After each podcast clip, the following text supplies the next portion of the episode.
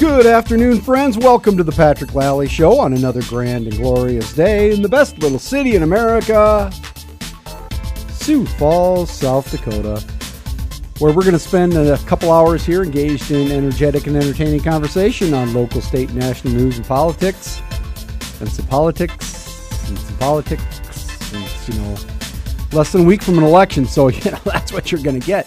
Uber producer Dan Peters is in the studio with us today and that's always great. Voice of the Skyforce coming up on Friday night here on KSOO Information 1000. The new season starts Friday. Man, it's going to be great. Is it? Four of the first five games that they play are going to be at home, so there will be early opportunity to get your basketball jones. That's awesome. So you went to media day the other day, right? Yes, I did. And uh, did you know anybody there? Yeah, I did. The some of the players too. Yeah, Oh, good. Yeah, I did. Sometimes there's a lot of turnover, right? There is, but there were a couple of guys that that they were back for their. They've had their multiple seasons. Yeah. And then the one guy, he said, he said, yeah. I asked him, "Do you have some time?" I always got some time for you, DP. So, so it was all right. So That's nice. Uh, and so you'll be out there Friday night at the Pentagon doing the play-by-play for the Sioux Falls Sky Force. yeah, so that means you're on your own Friday. Yeah. Do you get your chops all? You ready to go? Yeah, just about. Feeling it? You know, I started to get a little bit of the of the rhythm going during the exhibition that they had on Saturday. Oh, cool. Yeah, so they had had everything set up and d- didn't broadcast the game. No. but but I was just kind of had the headset on and watching things go back and forth and da da da da da da da da da oh da da da da da da da. So yeah, so good. it's early, and it's the D League, G League. It's still the G League. It is the G League, The uh, uh, for Gatorade, right? correct? So can you tell this early, like, you know, what the process? You really can't tell, can you? Like, are they going to be any good or not? It's you know, it's the G League, so you could have guys coming and going all year.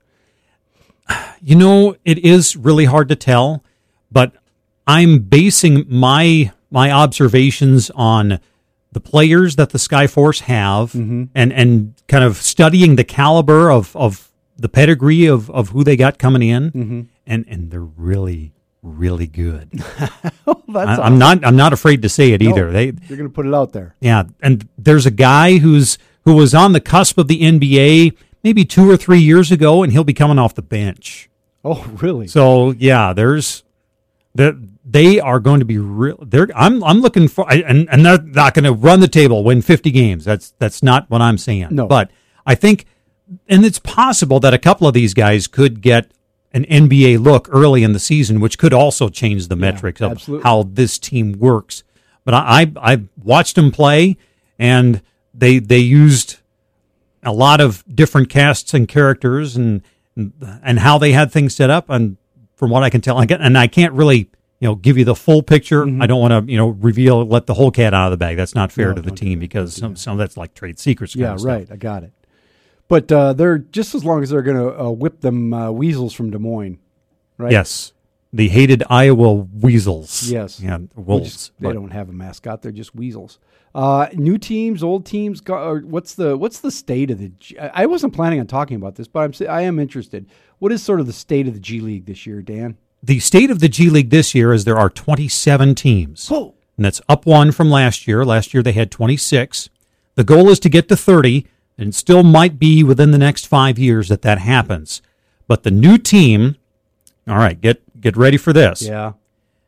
The capital city, which is based with the Washington Wizards, mm-hmm. so out in the D.C. area, and the capital city is known for a type of music in the late 70s, early 80s called the go-go musics. so it's the capital city go-go's. Oh no, that's sad. Are the Maine uh, clawfish or crawfish? What were The they? Maine red claws. Red claws. They're still in there. Yes. Okay. They're So still a thing. They're dangerously close to having one G League team for each NBA team. That is correct. Wow. And next year, the New Orleans Pelicans will have an affiliate. Oh, so they're just moving. So there'll be each- 28 next year. Huh.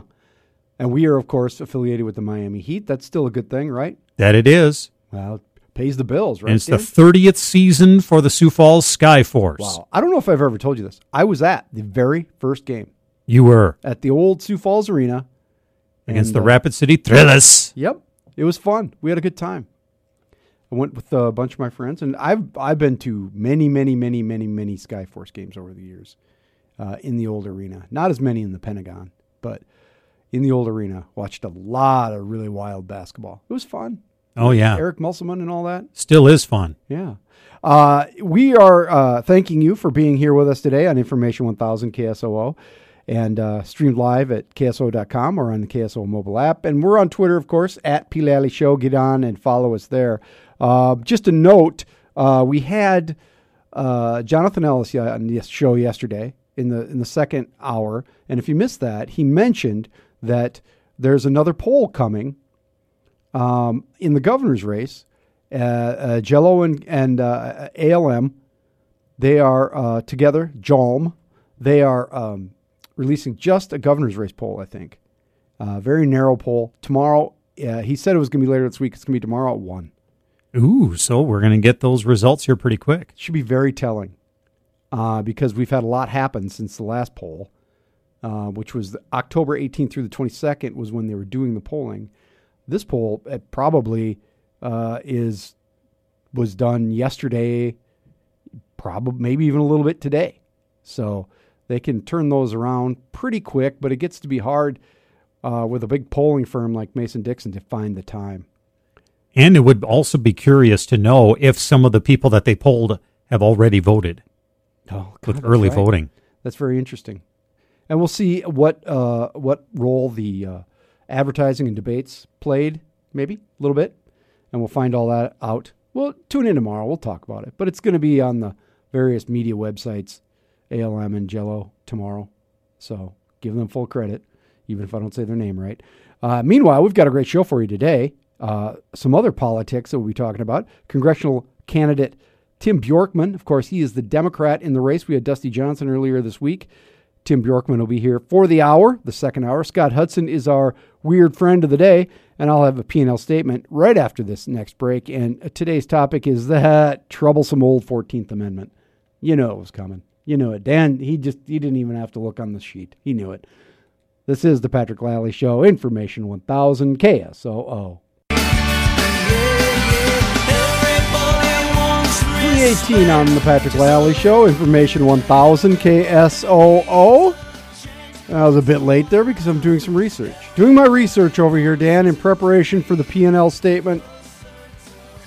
And uh, that time of the day when we look through the news and find things that irritate us and uh, interest us and pique our attention. And today it is, of course, the president. And um, so, uh, you know, the news the last few days has been all about the uh, this effort, this suggestion by the president that he can uh, end birthright citizenship to folks who are in the country illegally, to the children of those folks, by executive order. Okay, and we've been talking about a lot about this, but let's first let's review the document in question that is the focus of this conversation. That is the 14th Amendment. And the question, of course, is whether or not the President of the United States has the authority, as the chief executive, to simply issue an order that would uh, essentially um, overrule or allow for a different interpretation of the 14th Amendment to the Constitution. And if you remember the 14th Amendment, it was passed uh, after the Civil War and after the 13th Amendment, which gave, which freed uh, uh, uh, the slaves in the South following the Second World or the Civil War. 14th Amendment does many things, but one of the things that it does is address this issue of citizenship. And Section 1 says all persons born or naturalized in the United States and the subject and subject to the juris, jurisdiction thereof, which is an important phrase, are citizens of the United States and of the state wherein they reside. No state shall make or enforce any law which shall abridge the privileges or immunities of citizens of the United States, nor shall any state deprive any person of life, liberty, or property without due process of law, nor deny to any person within its jurisdiction the equal protection of the laws. So, a lot going on there, a lot of clauses. But the, the key points here are all persons born or naturalized in the United States and subject to the jurisdiction thereof are citizens of the United States. And most people have interpreted that to be exactly what it says a pretty strict reading. There are there is a group of folks out there who believe this this notion subject to the jurisdiction thereof means that people are covered by our laws and if you are in the country illegally you are not necessarily covered by the laws and so your children would not be citizens. I mean that's a that's an oversimplification. I am no constitutional scholar. I have taken constitutional law, but I am not a scholar which leads me to a lot of people who are, and a lot of fact checking going on. Um, but people on the left and right generally agree that the president cannot, by executive order, contradict the 14th Amendment. And that interpretation is not good, and that he would lose in the Supreme Court. And that there's a lot of reporting on it. But I just I I'm just looking at a lot of the folks who are commenting. Um, here's Josh Blackman. He is a conservative constitutional law professor at the South Texas College of Law in Houston, and this is uh, he's talking to Politico here. This is not an issue where there's a lot of disagreement. If Trump issues an executive order, he said, quote, someone will challenge it in five seconds. Um, Let's see here. Uh, Rogers Smith is a left leaning University of Pennsylvania political science professor who specializes in constitutional law, has argued, in fact, that the Constitution doesn't require that birthright citizenship be extended to undocumented individuals. So he, in one sense, agrees with the president, and that Congress could pass a law denying it to them. But, he says, I know of no remotely plausible legal theory under which the president has the power to decide birthright citizenship rules by executive order. No one except the Trump White House thinks it's a matter of executive discretion. Trump's announcement of this position a week before the election is clearly playing politics with people's civic status and their lives in the worst possible way.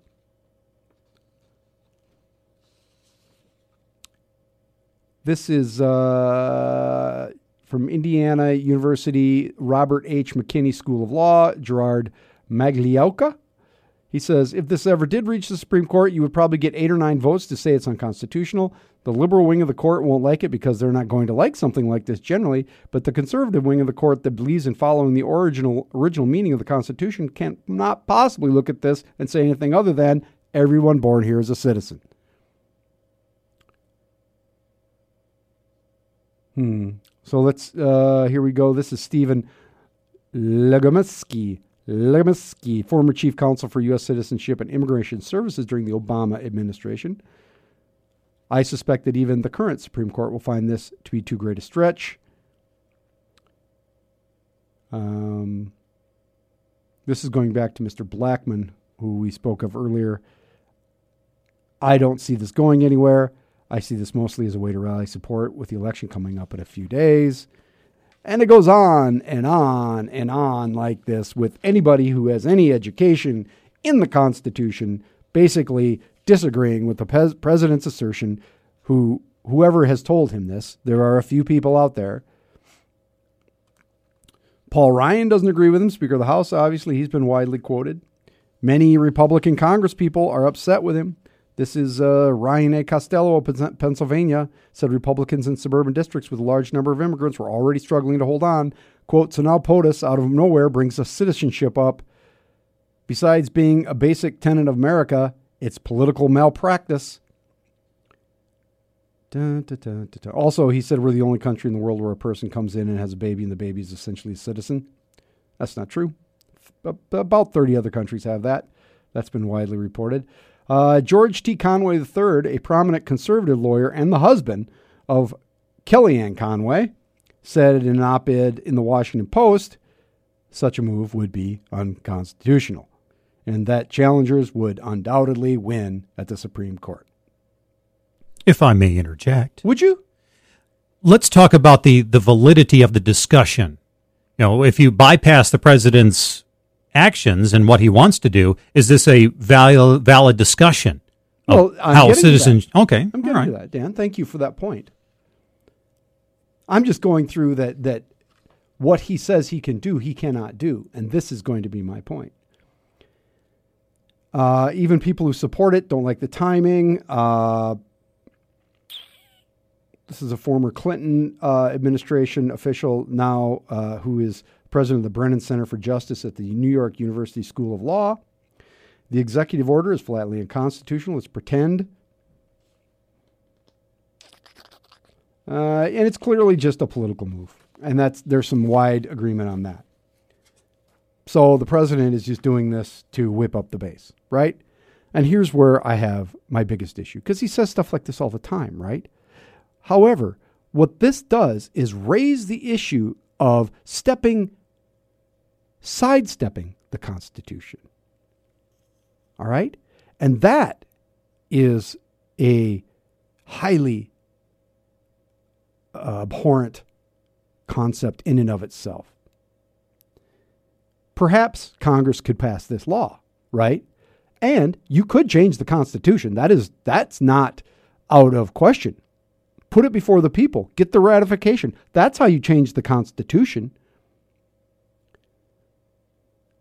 History tells us over and over again that when you fundament when a, when a leader, when a when a any sort of politician, a political force tries to sidestep the fundamental document that is guiding that government, those people, that nation, that the guiding principles of the document are undermined, and soon the whole concept can fall apart. Now, sometimes constitutions, republics fall apart under their own weight. France is in the fourth republic, I believe. I think it's the fourth. There are many people that believe the United States is, in fact, in the third or fourth iteration of a republic, even though we have not completely rewritten our Constitution and reorganized our form of government. But going back to the Roman Republic, the fall of the Roman Republic, and people talk about the fall of the Roman Empire all the time. But the true fall of the Republic, when, when individual freedom began to very much be eroded in the Roman system of government, was when two brothers, the Gracchi, Tiberius, it's not Sempronius, there were two brothers, Tiberius Gracchus and his brother, who were tribune of the plebs, pushed the boundary of the Constitution and the law and the, the ability of the tribune of the plebs. They were beaten to death by the Senate and thrown in the Tiber. Now, both actions undermined, undermined the Constitution of the Roman Republic and very quickly led to the end of the Constitution and the onslaught and the tyranny of the empire. Not every historical moment is analogous. I understand that. But the concept, I think, holds true. That when you undermine the Constitution, when you suggest that, in fact, the president has more authority and power than the actual document, that the actual principles under which we are governed, that is a dangerous, dangerous step. And if there are people telling him he can do this, then they are as responsible for whatever sort of extra constitutional step this president thinks he can take. He cannot do this. To suggest so is folly. To try to do so is worse. That's the bottom line of today's P&L statement. Agree or disagree with me, you can email me, patrick at ksoo.com. We're way behind. Coming up next after the news and weather, Scott Hudson on Weird Friends. Well, let's get to it. This is the Patrick Lally Show. Information 1000 KSOO.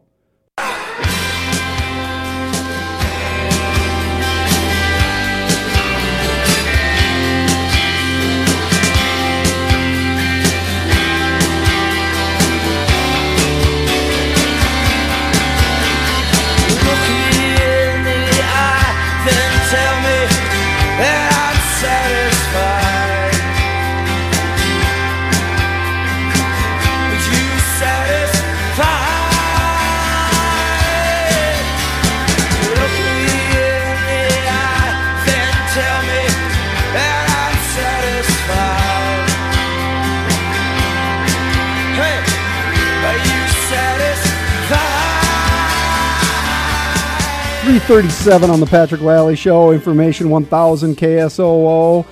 And uh, that's a little treat for my next guest, Scott Hudson on Weird Friends. I uh, Scott, I saw you posted something on uh, Facebook about how you got to turn this song way up loud, and it's true. Oh yeah, oh yeah, yeah. I mean, it, it it was funny because I was listening. I was on Spotify listening to a certain album, and when it got done, it just started playing songs that fit that album. And uh, boy, it, it it hit home after a frustrating weekend with uh, family. Well, it's uh, the replacements, unsatisfied, and it really is a great song. And so, you know, I figured I needed something new for you, and this worked out anyway. it worked perfectly. Cool. Um, hey, man, happy, happy Halloween. Same to you. I love Halloween. It- people would not think that of you, maybe. Halloween is the ultimate rock and roll holiday. Why is that? from day one, there have been rock songs about, uh, you know, Frankenstein and, and all the the classic horror things. Monster I mean, the Cramps, the Ramones, and uh, you know, rockabilly itself is kind of Halloween oriented. Yeah, that's true. I never really, and you know what? Also, a lot of really good uh, uh, parties. I mean, not Well, parties, that's but that's true. th- That's for true. whatever reason, fall has always been leading up this sort of this late October, November. Always a lot of like memorable shows, you know. And I don't know Yeah. why that is, but it's true. Well, part of it is it's before it gets too cold for people to come here. yeah, that's true. That's very true. And uh, you know, a lot of people hanging out, you know. And so I always like fall, and it's a good music time. Um, Yeah. And I've done a Halloween live ledge probably every year since I started doing it because there are so many songs. It's not just Monster Mash and the, Mhm. the obvious things like that. I mean, there's there's there's a lot of great stuff. And uh, of course, we don't mention uh, Live Ledge nearly enough. Are, are did you do a Halloween show last week? Or are you doing one? I sure week? did. Cool. I sure did. And I think that everyone should go to scotthudson.blogspot.com, download it right now, so when the kids start coming to your house, you can you can be playing it. There you go. It's the soundtrack for your evening Exactly. on Live Ledge, uh, available uh, as a podcast everywhere, and live on Real Punk Radio every Friday from six to eight. That's right. Wow, I got that right for the first time You ever. did well. I, I like that. Uh, but uh, but you know you're so you're a Halloween guy, but you know there's a lot there's a lot of stuff that goes with Halloween that Oh yeah, I mean, I and I've I've stated this this stuff many many times on various platforms, but I got a lot of rules for Halloween, yeah you really? And and and actually there was an addition this year because uh, there's a lot of myths that surround Halloween, and there was a new one that uh, supposedly people you got to be aware that your kids may come home with marijuana edibles. really? Now, that's never happened. That has never happened in the history of marijuana edibles. And if it does happen, I want the address because I'll be there in 10 minutes. first away first of all who's gonna give away their stash man exactly. Exactly. You can buy like 150 pieces of candy for 10 bucks, yeah but um, edibles cost a lot more than that. Nobody's going to spend that kind of money. And there's no uh, the myth that oh, druggies want to turn on other druggies. No, that's never been the case. Get off it. It's never happened. no and if Like, you it's, there's never been a razor blade in an apple. yeah never right that's just it's, it's an urban myth It's an urban myth, but yet I will turn on local news. I'm not going to say uh, Cal, and I will see these warnings, Halloween warnings every year, and it's like, come on, just think about it for a second. Same with the whole stranger danger, stranger danger. Can't let my kids outside. This is the safest night of the year to let your kids go outside because there's kids everywhere every porch light is on every street light is on. There are people walking every street in this town adults and kids. There's no way anything bad can happen to little johnny. It's it's like a national night out. Yes. It's the safest night of the year. Yes. I mean, you know- a little. Will somebody cause some mischief? Maybe, but nothing really bad is going to happen, I mean, right? when I was when I was ten years old, a twelve year old took my Halloween bag. Okay. Whoa. Oh my God! I'm traumatized for life because of that. you know, these things do have a, have the sort of. I mean, there there are some things you know you should do um, probably to, to be safe. I mean, Dan Dan has a report coming up here at uh, at four with some safety tips. kind- But people go overboard. They go overboard. Yeah. Everything. They go they go overboard. This is look. I'm I don't know my neighbors. I don't I don't participate in little neighborly events. Halloween is the one day that I kind of like turn my light on and I let people into my abode and I hand out handfuls of candy. handfuls. I give handfuls to every kid that shows up. So the the people, the rest of the neighborhood's like, what's going on over there? Hudson's got it. Hudson, Hudson turned on his lights. That or Yeah, I'm sorry, that weirdo guy. over there. is- yeah, yeah. We've never is seen him before. Which is why another of my Halloween rules. I think lazy ass parents who take their kids to the mall for Halloween Oh, no. need to be investigated by social service. because you is- that's not this it. is it's no fun for kids. The candy at the mall sucks. and just buy him candy then. exactly, exactly. Nobody. I mean, the, the the employees obviously don't care that little Johnny is wearing, you know, No. whatever he's wearing. They are just excited that they don't have to actually work. They just get the handout sucker. You know, and you should go around. I mean, part of it is, you know, like you say, this is the one night a year when you're going to be a neighbor. So Yes. this is your chance to actually meet your neighbors, say hello, and and say thank you. And it's a nice. It's a, it's going to be a nice night. Yes. I mean, I I am so I stick to my rules so strongly that even when we had the blizzard, Halloween blizzard of what was it, 91. 91, 92, Alec and I still went trick or treating. nice work. oh, of course. Where to go, Dad. I'm, I'm, I was a great dad, believe it or not. But okay, one more rule. Just a- one more rule. Okay, go ahead. I beg all of you people, forget about politi- politics. Oh, For one day, costumes are to be enjoyed by all, not just 30% of the people who agree with you. no Trump and Melania costumes. No Hillary and Bill. No Obamas. But if you have a hot mom in the house, she can dress like Stormy Daniels. and so nobody it's secondary figures. Secondary figures. Nobody wants the Hitlers to show up at the front door. No, no, no, no, no, no. Or if you think that somehow dressing as a mime is the same as dressing in blackface, Mm, I'd rather you don't show up at my door. You know, move on to the next house. don't I- try and make a social statement with your with your. Yes, it, Halloween's supposed to be fun. There'll be a lot of Trumps out there, don't you think? Sadly, there will be. How about a I'd kid rather- as Trump? A kid as Trump is that okay? No. I, I guess. I mean, I'm not going to say you don't get candy because you're dressed like an orange man. I mean, I'll still give you candy, but you know, it's just like the same as if someone comes dressed as Obama. It's like, all right, here, take your Snickers and get the hell out of here. oh gosh, that's good. Hey, uh, can you hold on? We'll come back and maybe talk a little bit about some music too. sure. All right. This is the Patrick Lally Show. Information 1000 KSOO.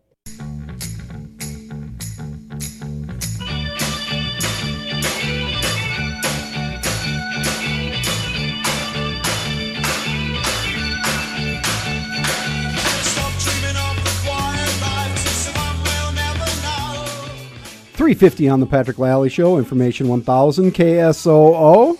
And I throw uh, Scott Hudson a little curveball there with the jam, but uh, that's okay. Yeah, I was into that. That's just a little something different for you, man. Just try and keep you. I, hey, I just uh, by the way on your on your last, um, I'm going to try and, and make this as anonymous as I can. But there's a funny story that uh, uh, from from uh, parts in Florida. My my friend, uh, um, we'll just call him Dave, uh, said that a certain a certain bar owner when uh, when Dave was in some live bands uh, gave him a pot cookie without telling him. so that's We, we everybody out there That's who a knows little can just different than Halloween, out yeah, just fill in the blanks on that one. Um, so, uh, uh, what are you listening to, man? What are you listening to? Well, I think it's safe to say that November will be the month of reissues when it comes to me talking to you, Ah, yes. uh, because record companies love the box sets for the Christmas time era, and and I love box sets. And Yeah. uh, the the latest one came out last Friday. Uh, Fifty years ago, the Kinks put out a record called the Village Green Preservation Society Oh my. and it is considered their by most people it's considered to be their greatest record although it was a commercial failure at the time Really? oh yeah I didn't know Yeah. that. it didn't even chart in england let You're alone in me. america yeah but over the years due to the fact that it is critically their best album it has turned into one magazine i read the other day said it was it's their biggest album selling album of all time That's incredible. I would not have guessed that either. Yeah, exactly. I would have thought maybe one of those comeback records in the late seventies when the Right. record is, but no. Apparently, this one is it. But uh, last Friday, a big box set came out, and I can't afford the big, big version. So uh, anyone who's listening that wants to buy me a Christmas present, uh, you know, there you go. Um, but it is. I, I did buy the regular remaster of the vinyl, and it sounds great. Um, it is a great, great record. It, it was kind of Ray Davies looking back at at old time London, which is like a great topic for me to listen Yeah. to. Obviously, Yeah. um, yeah. Given that you're going to move to Cornwall exactly when you win the you remembered that. yeah when you win the lottery.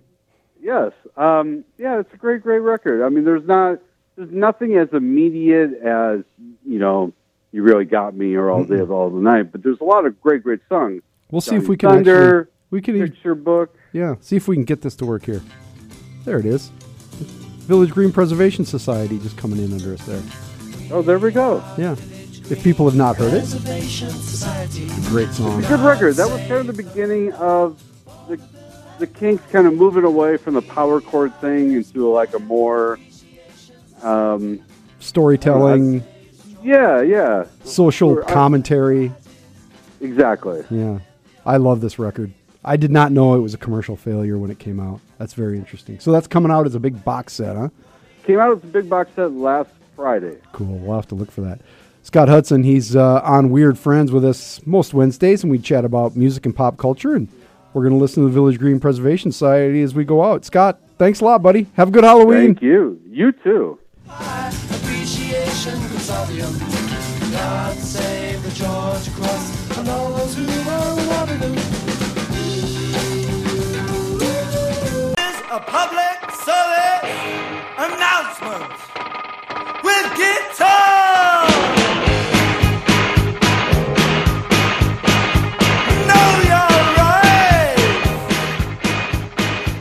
358 on the Patrick Lally Show, Information 1000 KSOO. And Thursday, that's tomorrow. It's the fourth annual Taste of Sioux Falls, 5.30 to 8.30 p.m. at the Hilton Garden Inn in downtown Sioux Falls. The city's best chefs come together to show off their culinary art in the most tasteful event of the year to support Sculpture Walk. And we like Sculpture Walk. There'll also be a big raffle.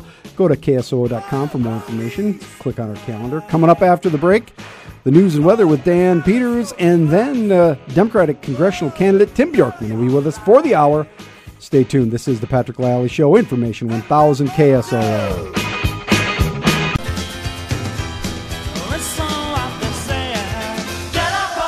My knees. 407 on the Patrick Lally Show, Information 1000 KSOO.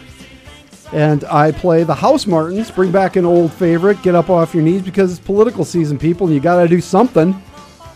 We've got Democratic congressional candidate Tim Bjorkman in the studio with us today, who, in fact, did do something. He ran for Congress. Mr. Bjorkman, thanks for joining us. Uh, my honor to be here again, Patrick. Thanks I- for having me. I appreciate you coming in. So uh, you are uh, inside a week, man. I bet you thought this day would would never get here, right? It's been 15 and a half months coming. Uh, and you have you have any idea how many miles you've traveled and anything like that? Can you quantify this campaign for us, sir? I can just because of this. I put a new set of tires on like a couple of weeks after I entered the race. So we're just under 50,000 miles. Holy buckets! 180 communities from, you know, Buffalo to Elk Point and Britain to Edgemont.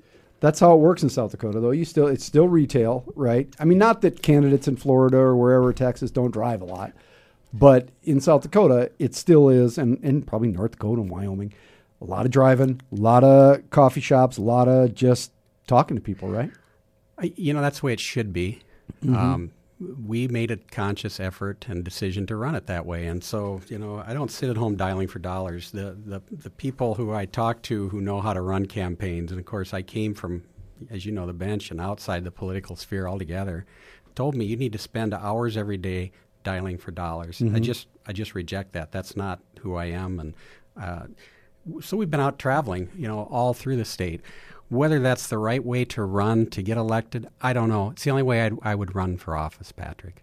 You talked about uh, uh, raising money. We'll, we'll, I'm going to talk about the, the recent poll results here in a minute, and because I think it's interesting on a couple of different levels. But um, you were able to raise a, a, a fair amount of money. Um, you said you weren't dialing for dollars every day. Um, you talk about not taking money from from different organizations.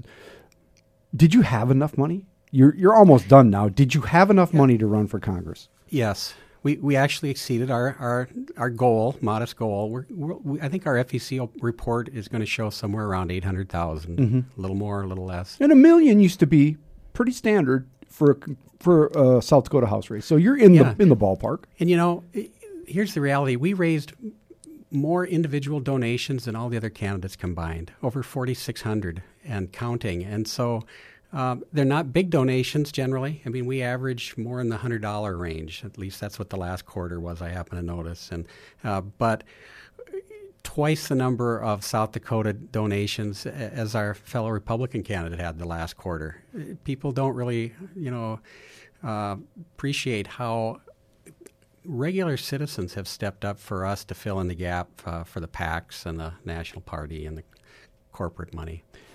Which is which is interesting to me and raises this question. Okay, because uh, the Argus Leader and Kello poll came out, and obviously you were behind by a substantial margin. And even if you cut that in half, which I think you made some comment about internal polling showing it half of that. So even if you cut it in half, it was st- if you say it's ten points. Okay.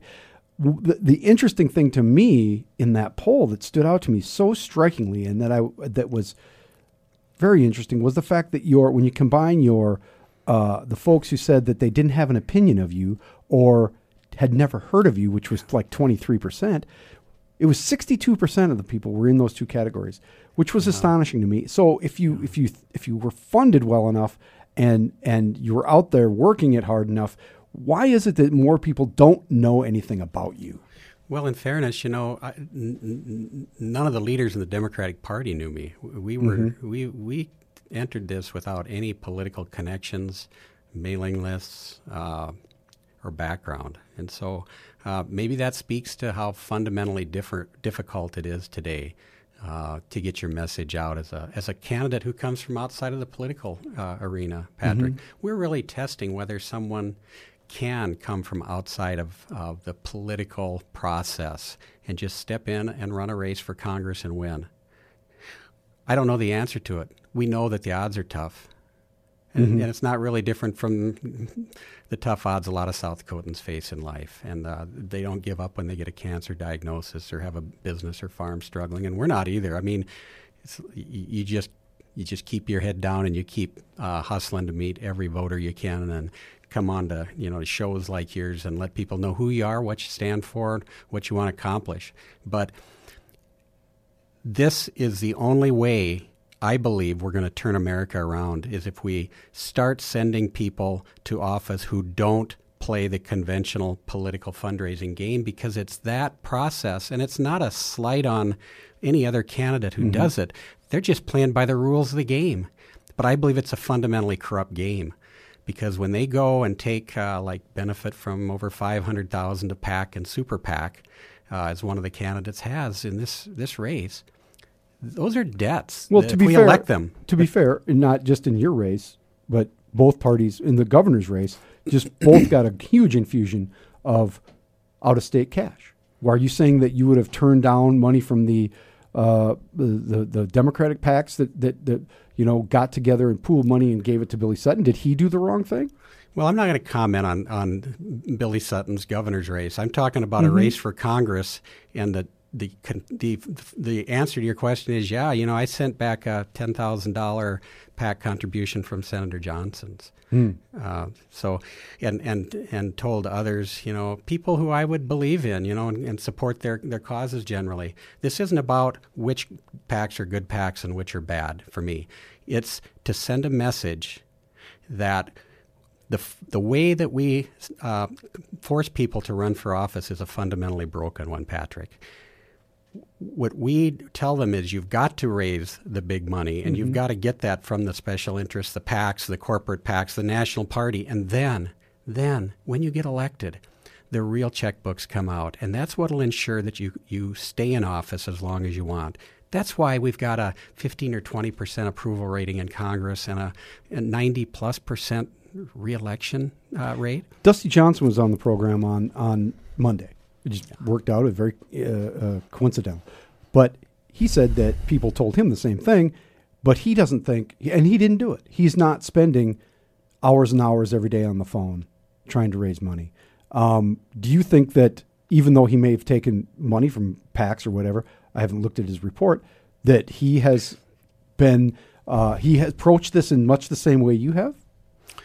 Well, you know, we've we we He's raised money. He's raised more money than you, but not that much more. Well, he's he's going to raise close to two million. Um, you know, I, th- I think it was just a little close to twice what I had at the last reporting period. And and you know, I'm not again, I'm not here to criticize any other candidate. I want to speak truth as I see it, and the f- the way that we.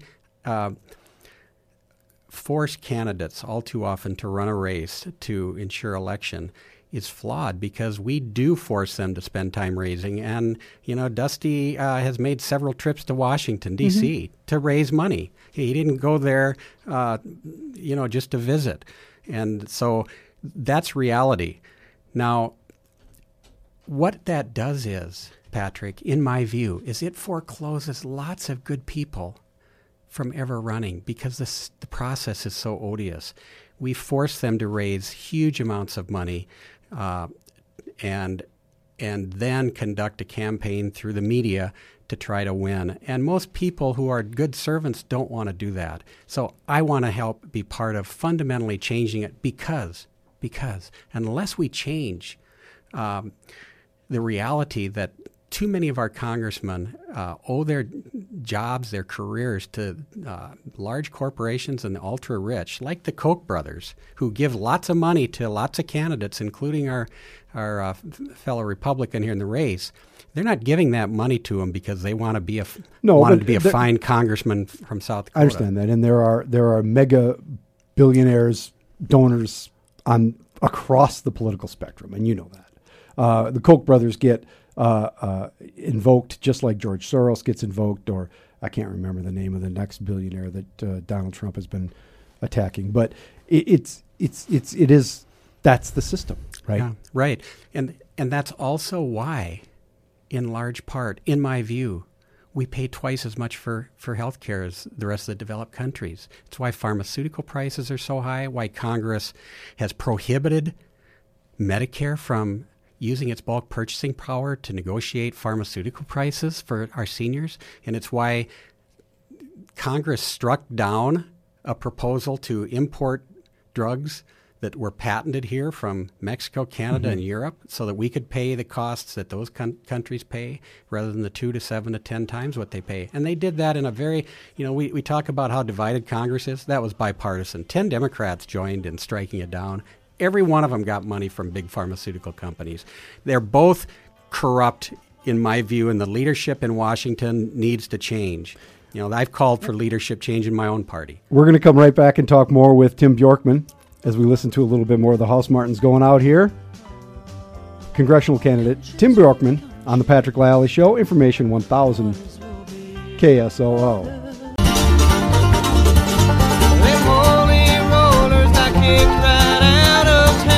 422 on the Patrick Lally Show, Information 1000 KSOO, and we're talking to Democratic congressional candidate Tim Bjorkman. And uh, we covered uh, a little bit about poll, name recognition, Um, let's talk a little bit about issues. You brought up healthcare earlier. Um, you know, uh, it strikes me that perhaps you are on uh, the same uh, philosophical bent here in terms of pharmaceutical prices as the president. The president of the United States, Donald Trump, has been saying recently that the, the pharmaceutical companies have been overcharging Americans uh, for years. Uh, do you agree with the president on this? Well, I don't think there's any debate on that issue. Uh, There's a lot of data to support it. It goes beyond that. They've, you know, they've, in, there's several lawsuits all across the United States about pharmaceutical companies who are, uh, you know, producers of opioids that are, you know, basically pushing them. And uh, we've got uh, an incredible opioid epidemic, as we all know. It hasn't hit South Dakota with the full force that it will, but it's hit the rest of the nation. And you know, more people had died last year of, of drug addiction than uh, than died in Vietnam. In some ways, we are lucky that we sort of got a warning in terms of uh, prescribing opiates, and the the medical community in this region has noticed that, and have uh, and many medical communities have been trying to seriously reduce the number of opiates that they prescribe. That that uh, awareness probably helps us here to some degree. I think so. Uh, still, as a judge, I saw, uh, you know, the vast, the vastly greater number of cases were methamphetamine, Patrick. I mean, we, we saw our, we saw our drug uh, caseload in or our felony caseload in Davidson County double the last two years I was on the bench. And it was almost all methamphetamine, but fentanyl, you know, which is like 50 times more potent than heroin. Um, a lot of fentanyl out there floating around. Well, it's dangerous. It, uh, it, I think it wasn't it fentanyl that killed Prince. I mean, there's there's a lot of uh, it's it's dangerous because it's so potent and people. It's not like getting high on the wacky weed. You know, people can overdose easily, even if they that wasn't their intent. And there are different types of people, it seems to me, who who struggle with a meth addiction, uh, often from those who suffer from the opioids. A lot of opioid users, uh, they cut across economic strata, and a lot of them suffered chronic pain or suffered an injury where they got hooked on the drug and very hard to get off it. So, totally different uh, issues. All of them very serious. This has been a state issue more than a federal issue, but you're a judge, so you can weigh in. Do we need to build a methamphetamine prison, or are we? I mean, that's an extreme example, but are we still uh, the felon? We have felony ingestion, for instance, in this state, which has become an issue in the uh, AG's race. You're not running for a state office, but your what does your experience tell you in terms of is that felony ingestion law really doing us any good in the state of South Dakota? I wrote, you know, a law review article on this, and it had to do with the path that people take to get to prison. How do you how do you grow up and go to prison? And a part of that addressed the astonishing rise in methamphetamine felonies, drug felonies as a whole. Uh, and so I'm just going to share my own views on that. Um, here's the problem: it doesn't matter ultimately whether we uh, charge ingestion as a felony or a misdemeanor. Uh, the vast the vast number of ingestion pleas were pleas that were really possession. Uh, and what we're talking about is if you have the drug i- um, without having used it, that would be a possession. But if you ingest it and it's found in your blood system or through your urine in a metabolized state, that's an ingestion charge. You already took it. Now, what's the difference? Do, it's just whether or not it's harder to it's harder to prove the p- possession because you can throw it away or you can it's in your the evidence is in your blood. same drug problem exists, though, right? You took the, in one case you're about to take it, in the other case you took it. The reality, though, Patrick, is that in the vast number of cases where there's a plea to ingestion, there was also a possession charge. It was a plea bargain. So I Well, think that raises the question whether these uh, minor possession charges should be felonies as well. Yeah, it does. He- Here's so back to my point. The real issue is why aren't we treating people's needs in the community, Patrick? Uh, you can talk to Sheriff Milstead, who, uh, as I understand it, is now the largest provider of mental uh, health care in the state. pretty much. And the f- first thing he told me, like every other sheriff all across the state, I'll bet we talked to 40 or more of them. What can we do? And the answer is the same. It's like in unison. It's like they practiced it. Treat people's mental illness and addiction before they get into the criminal system because we're not equipped for, for their, all this mental illness. What we don't as a public understand is that roughly half of all uh, drug addicts have an underlying mental illness. And meth is a particularly um, dangerous drug for a, a multitude of reasons, but just one of which is it has the same active ingredient needed to treat attention deficit disorder. And a lot of kids who come out of highly chaotic homes exhibit those those same uh, tendencies. And what they tell you on their first use is that everything slows down. It's a huge trap, and their lives begin to unravel even further. Then, so we made a huge mistake when we didn't expand Medicaid in this state, like North Dakota, our sister state, like Mike Pence's Indiana, which that was a laboratory of the state's opportunity to use some innovative approaches to get health care to indigent people and working poor. We're giving up over $300 million compared to what North Dakota gets every year. That what we need is treatment facilities that are secure and inpatient. That's what we need. We're going to come prison. right. We're going to come right back and talk more with Tim Bjorkman, who's a Democratic candidate for the U.S. House of Representatives. Right after the news and weather with Mr. Dan Peters. This is the Patrick Lally Show. Information 1000 KSOO.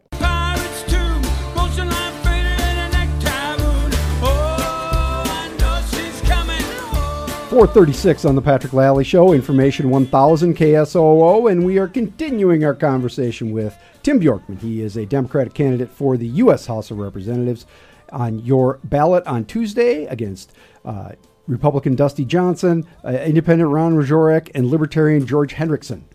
I got that. I got all those right now, don't I? Yes, you did. You've you've come to know those fellas pretty well, haven't you?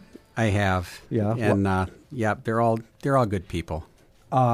So you, uh, in the last few days here, uh, you're headed out. Everybody's doing their big tour. We're final tour, final push. Where does the uh, Tim Bjorkman cavalcade headed next, and uh, up through the end of the uh, season here?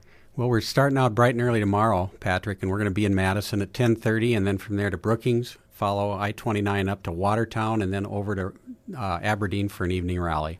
Then we're going to be in here on the next day, and Rapid City tomorrow night or f- Friday night, and then uh, on Saturday we'll be in Mitchell at 1:30, and then at at Yankton at four, all culminating here in town at the El Riad Shrine, downtown Sioux Falls on Phillips.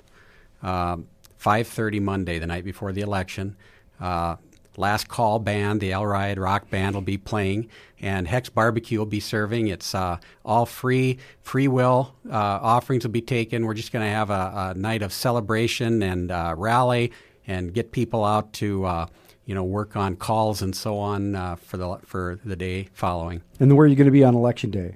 Going to spend most of that at home in Canastota, and then come to Sioux Falls that night for for the uh, event. Now, uh, Democrats all rallying in one place on uh, Mon- on Tuesday night. I can't. I have not checked all the uh, logistics on that, but that's usually how that works. We Yeah. are, yeah. It, it'll be at the district. Oh, okay, perfect. Yep. That's big enough. Should be. Rock and roll. You know. A lot of enthusiasm, and we've got some really good candidates. I, I'm so impressed legislatively. Our slate uh, with Billy and uh, and Randy and the others.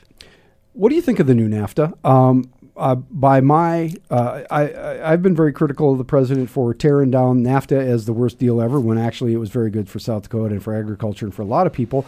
I'm as as I'm reading about the new NAFTA, the uh, I can't even remember what the the new act the the uh, uh, it's got a lot. It basically is NAFTA with some revisions. Are you pleased with the way this has been renegotiated? Well, I'm pleased that in, that unlike uh, uh, how he dealt with China, he actually sat down and renegotiated these. I think that's the that's the biggest victory for the American uh, producer and the American citizen. Uh, why we couldn't do that with China still escapes me. Why we aren't in TPP, why we didn't renegotiate with people and stay at the table and use negotiating skills, that all escapes me. So, uh, NAFTA, uh, you know, it needed freshening up. Uh, we still have underlying problems, but I, I think it's uh, cosmetically not. It's cosmetically changed a little bit. It's the same from everything I've been able to read. The same as what we had with a few tweaks. Uh, I like the idea that everybody gets sixteen dollars an hour, you know, type of thing for auto auto manufacturers and so on. Keep more of those in the United States. And it continues the good parts for agriculture. It continues the good parts and, and, and it helps it helps dairy, uh, you know. I think, but really we we still have an overproduction problem with dairy that, that isn't going away with that with that bill. Can we win a trade war with China? Well, I don't know. I'm not smart enough to know, but uh, why would we start one when we can use negotiating skills and use the international community?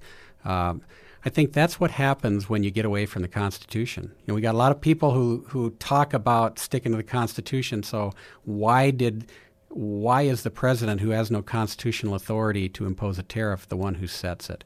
And it's a feckless Congress that's brought that about. So back in April, I was calling for Congress before the first tariff was imposed. Take back that authority. Uh, that's a constitutional duty of Congress. We see how that can can go awry when any one person, which is what the founding fathers uh, were concerned about, starts to impose a tax. My concern with China is they're not subject to the elections like we are.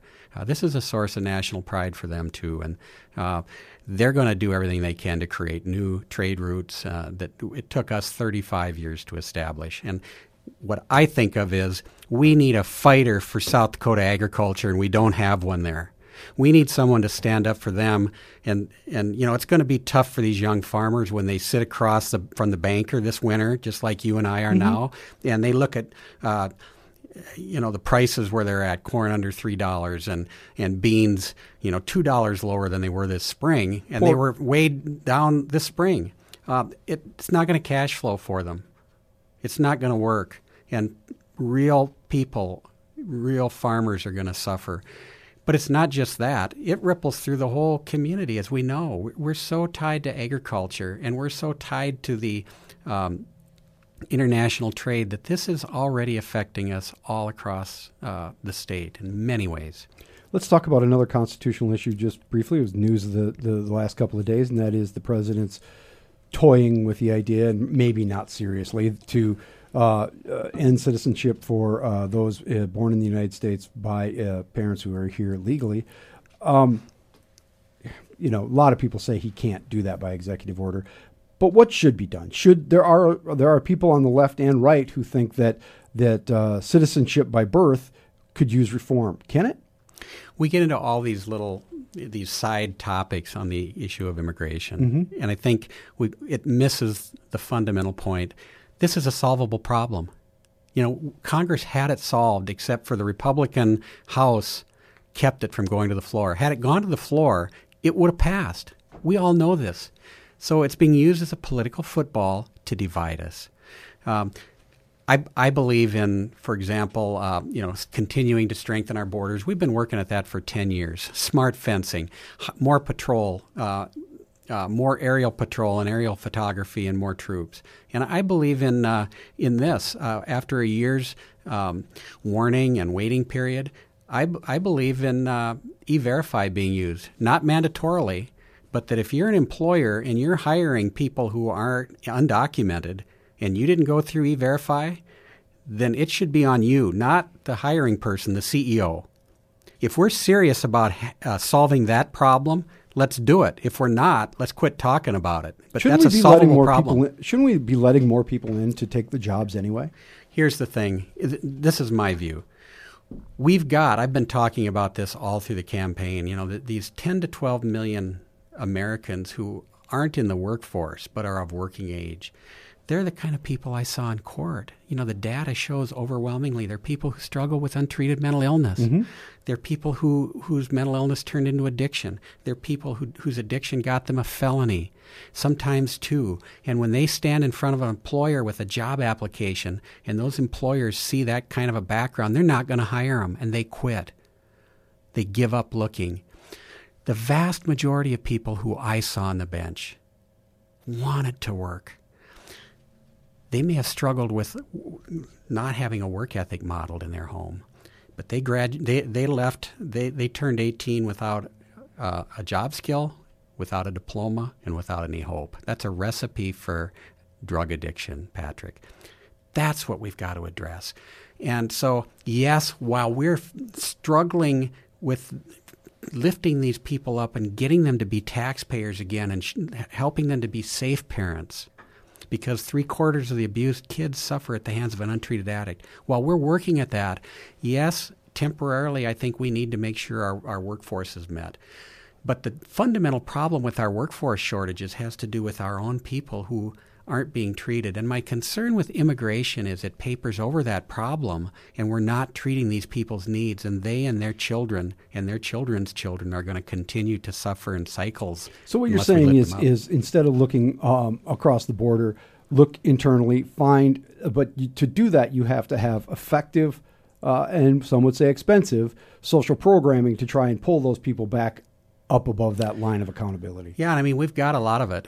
The the thing we're we're missing is we pay for universal health care already. It's just that um, it's distributed very unevenly. Uh, people who are foreclosed from timely health care get it in our emergency rooms, our hospitals, and our and our jails, and so that a nonprofit uh, they may be forty percent of the caseload uh, who comes into the hospital who are addicted. And One hospitalist told me that was her her percentage. They spend tens, sometimes hundreds of thousands, not to treat them because their duty is to stabilize, mm-hmm. so that they can return untreated to do what got them there. It's very broken. It's very costly. We need to get a system, and I'm willing to work across the aisles to do it. That gets everybody into timely coverage, everybody paying what they can, and we do need to commit to mental illness treatment and addiction treatment. That'll improve our workforce, lower our prison and jail numbers, and reduce crime. We're going to come right back and finish up with Tim Bjorkman. He is a Democratic candidate for the U.S. House of Representatives on your Tuesday ballot. This is the Patrick Lalley Show, Information 1000 KSOO. Maybe I won't feel so afraid. 450 on the Patrick Lalley Show, Information 1000 KSOO, and we're talking here with Tim Bjorkman, who is the Democratic candidate for the U.S. House of Representatives on your Tuesday ballot. Um, we've hit a lot of topics today. Um, the I want to talk about the economy just briefly because it's so important and we haven't talked about it at all. Uh, it- we're growing. We're growing at at three percent ish somewhere. I mean, some people think we'll hit four. That's probably a stretch, and four is maybe too fast. Uh, but but things are going pretty well. Um, that the, the Trump administration uh, continues to tell us um, that we're not taking that seriously enough, and unemployment is low. Wages are actually growing at some degree. Uh, there's investment happening. Things are looking good. Wh- what's the problem, Tim? Well, let me tell you the other side of the coin. Uh, wages grew at about 2.9%, which is roughly what inflation is. It's offset it. But it's still higher than it had been for a while. Wages had completely stagnated for a while. they had, and, and inflation was low. So you got to look at the real, you know, we, as we know, the real difference, uh, and it's very modest. We're at we're into well into a, a recovery or a, a run up in the market that's gone on for uh, what seven or eight years now. The market's not the economy, but yeah, I- it's a reflection. And so Wall Street has done well. We gave them, we gave Wall Street this enormous tax break, a 40% corporate tax break, when, in my view, what we need to do is close their loopholes and even and lower the rates that and make it revenue neutral, Patrick. We gave a huge amount away uh, to corporations and aren't getting anything in return. And the corporate income tax, which was reduced in the tax cut, what, did need to come down, right? Because it was at 32 and it needed to be lower. Yeah, it was it was at 35, and some industries paid that, but others paid like Because nothing for years, like GE. So yeah, it needed to close the loopholes, lower the rates to make them more uniform with the international community, somewhere in that 25, 27 percent rate, I would say. Um, but here's what we did then. We, of course, paid for that with a hot check uh, that our grandchildren, my grandchildren, and their generation is going to have to pay to the tune of 1.5 to 2, point, uh, to 2 trillion, somewhere in there. And the sad thing is, we've gotten very little economic bang for the buck. The market is lower now than it was when the when the new law went into effect. Um, But there's still been expansion in the economy. expansion has continued, but it, it, it, it isn't it isn't anything that we didn't see in the last administration, where there were several quarters of four percent growth uh, in the earlier part of this decade. So the real problem is this: what do we do in the next economic downturn? You know, How do we stimulate the economy? We we stimulated it in boom times, relative boom times, and we didn't do anything to address the underlying needs With the of middle class families. In fact, we took away the personal exemption of middle class families, so that like Kay and I, with a family of six, those families aren't getting a separate deduction to recognize the cost of caring for each family member that, that uh, real families experience. And the But the overall, dedu- the, the, the family deduction, the overall individual deductions went up. That was part of that was part of the tax cut. No, right? what they did is they actually what they did is they doubled the the uh, the uh, standard deduction, but it didn't. But Yeah. in doing that, it took away the ind- the personal exemption, so that it didn't work out for families of more than two or three children. it made it more enticing to take the standard deduction. Yeah, and didn't recognize the cost for these other kids. So that's one thing. And we also suffered, um, you know, in other ways in the tax law with lower and middle income families not getting any benefit out of a home mortgage, wh- whereas the upper class does. So the bottom line, healthcare costs are are are rising, taking away. Uh, opportunities for employers to raise costs, hurting our international competitiveness. We've got some real headwaters coming our way. Tim Bjorkman, he is a Democratic candidate for U.S. House of Representatives on your Tuesday ballot, uh, amongst four uh, Dusty Johnson, the Republican, Ron Wieczorek, the Independent, and uh, uh, George Hendrickson, who is a Libertarian. Uh, uh, Mr. Bjorkman, thank you very much for coming in today, and good luck on Tuesday. It's great to be here again, Patrick. Thanks for having me. Coming up after the break, we'll tell you what's coming up tomorrow. This is the Patrick Lalley Show, information 1000 KSOO.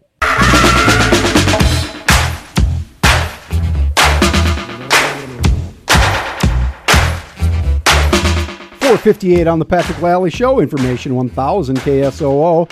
Hey, Friday, that's uh, this week, is First Friday downtown, a special day of shopping, food, art, and entertainment. Downtown Sioux Falls, free admission to the Kirby Science and Discovery Center and Visual Arts Center. It's just a good time to be downtown. On the show tomorrow, Don Haggar from American for Prosperity. We'll talk IM25. Chad Pickard of the Spoken Sport previewing Cranksgiving this weekend. And the Smart Cyclist is our weird friend of the day. You're going to want to join us for all of that. It's going to be a good time. This is the Patrick Lalley Show, information 1000 KSOO.